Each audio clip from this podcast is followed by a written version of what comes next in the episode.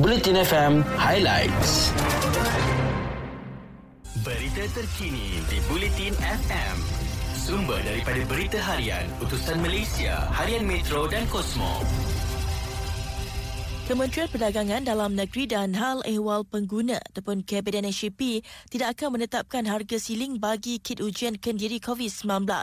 Harga kit berkenaan akan ditentukan pasaran selepas Kabinet NSHP mendapat jaminan daripada syarikat pengeluar bahawa kit berkenaan akan dijual dengan harga lebih murah berbanding harga siling RM19.90 ketika ini termasuk menjualnya pada harga di bawah RM10. Timbalan Menteri Perdagangan Dalam Negeri dan Hal Ehwal Pengguna Pengguna. Datuk Rasul Wahid berkata demikian pada sesi pergulungan Rang Undang-Undang Perihal Dagangan Pindaan 2021 di Dewan Rakyat yang diluluskan tanpa sebarang pindaan. Beliau berkata kit kendiri COVID-19 itu akan dijual bukan sahaja di farmasi dan kedai ubat-ubatan tetapi akan diperluas ke pasar raya, kedai rangkaian dan juga stesen minyak dalam masa terdekat. Mengenai mekanisme bagi menentukan kebolehpercayaan kit ujian kendiri yang akan dijual lebih murah itu, Rasul berkata kit berkenaan mestilah diluluskan oleh MDA. Seterusnya, kerangka kerja pengaturan koridor perjalanan ASEAN dijangka dilaksanakan secara berperingkat dalam masa terdekat bagi mempermudah perjalanan rentas sempadan dalam kalangan negara anggota. Bagaimanapun Menteri Luar Datuk Saifuddin Abdullah berkata, pelaksanaan kerangka kerja tersebut perlu mengambil kira prosedur operasi standard yang ketat bagi mengelak penularan COVID-19. Perdana Menteri Datuk Seri Ismail Sabri Yaakob mengetuai delegasi Malaysia ke sidang kemuncak Maya tiga hari itu yang bermula selasa lalu dipengerusikan Brunei. Mengenai Myanmar, beliau berkata kumpulan serantau itu menghargai Myanmar sebagai keluarga ASEAN dan Malaysia mahu melihat pelaksanaan sepenuhnya konsensus lima perkara secepat mungkin. Mengulas beberapa perkara utama dibangkitkan, Malaysia pada sidang kemuncak tersebut, Saifuddin berkata, Malaysia menekankan keperluan untuk ASEAN terus bersatu bagi menghadapi banyak cabaran dan memastikan pemusatan ASEAN kekal menjadi prinsip yang mencorakkan pembabitan dengan rakan kongsi luar. Sementara itu, individu yang lengkap divaksin COVID-19 sahaja dibenar untuk menyertai aktiviti keagamaan dan sembahyang di rumah ibadat sempena perayaan Deepavali pada 4 November ini. Kementerian Perpaduan Negara dalam kenyataan berkata, prosedur operasi standard yang ditetapkan adalah berbeza mengikut fasa dalam pelan pemulihan negara. Katanya bagi rumah ibadat yang berada pada fasa 3 PPN, had kehadiran tertakluk kepada saiz ruang sembahyang rumah ibadat dengan mengambil kira penjarakan fizikal tidak kurang 1 meter. Tempoh waktu keagamaan dan sembahyang dibenarkan di antara jam 6 pagi hingga jam 2 petang dan di antara jam 4 petang hingga 10 malam. Pemberian makanan pula hanya akan dibenarkan secara berbungkus dan makan di rumah ibadat tidak dibenarkan. Aktiviti perarakan juga tidak dibenarkan dan bazar jualan di Pavali dibenarkan tertakluk kepada kelulusan pihak berkuasa tempatan.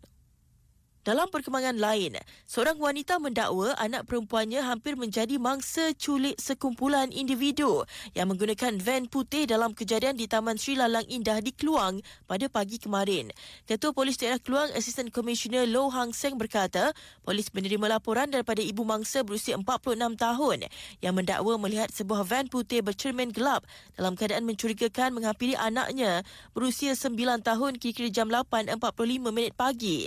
Pihak polis sedang menyiasat secara terperinci laporan yang diterima berhubung dakwaan cubaan culik ketika pengadu bersama dua anak perempuannya berusia 9 tahun dan juga 10 tahun berada di luar rumah. Berikutan itu pengadu mengarahkan anaknya untuk melarikan diri pulang ke rumah dan van terbabit kemudian terus beredar dari tempat kejadian. Hang Seng turut menasihatkan orang ramai supaya tidak membuat sebarang spekulasi berhubung kejadian itu yang boleh menimbulkan kekeliruan dan kegusaran dalam kalangan masyarakat. Setakat semalam tular satu mesej pesanan suara daripada seorang lelaki yang meminta orang ramai supaya berhati-hati berikutan dakwaan kemunculan van putih terbabit yang dikaitkan dengan cubaan menculik. Sebelum sukan, bajet 2022 dirangka secara inklusif mengambil pandangan semua. Bajet daripada rakyat untuk rakyat. Tonton secara langsung pembentangan bajet 2022 oleh Menteri Keuangan pada 29 Oktober jam 4 petang ini. Berita sukan di Bulletin FM.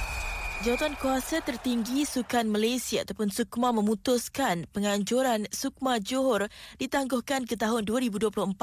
Perkembangan itu dimaklumkan Menteri Belia dan Sukan Datuk Seri Ahmad Faizal Azumu selepas beliau mempengerusikan mesyuarat jawatan kuasa berkenaan semalam.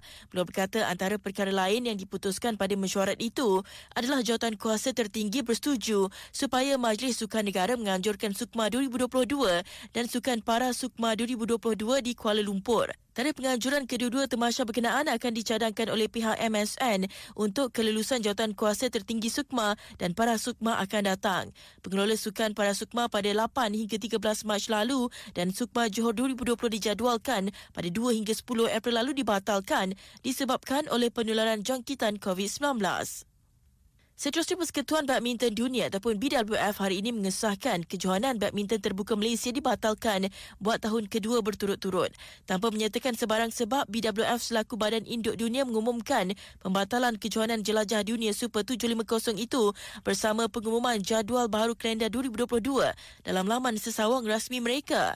Terbuka Malaysia 2021 pada asalnya dijadualkan berlangsung pada 25 hingga 30 Mei lalu di Arena Aziata sebelum ditangguhkan pada pada awal Mei disebabkan peningkatan kes COVID-19. Edisi 2020 yang dijadualkan pada 31 Mac hingga 5 April tahun lepas juga telah dibatalkan akibat pandemik COVID-19 dan Perintah Kawalan Pergerakan. Sementara itu, BWF mengumumkan bahawa terbuka Malaysia tahun hadapan dijadualkan berlangsung dari 28 Jun hingga 3 Julai diikuti dengan Masters Malaysia dari 5 hingga 10 Julai. Dengan itu sekian berita terkini. Stream secara live di web blutinfm.audio atau aplikasi Audio Plus. Download Audio Plus sekarang di App Store atau Google Play. Ikuti berita-berita terkini di Bulletin FM.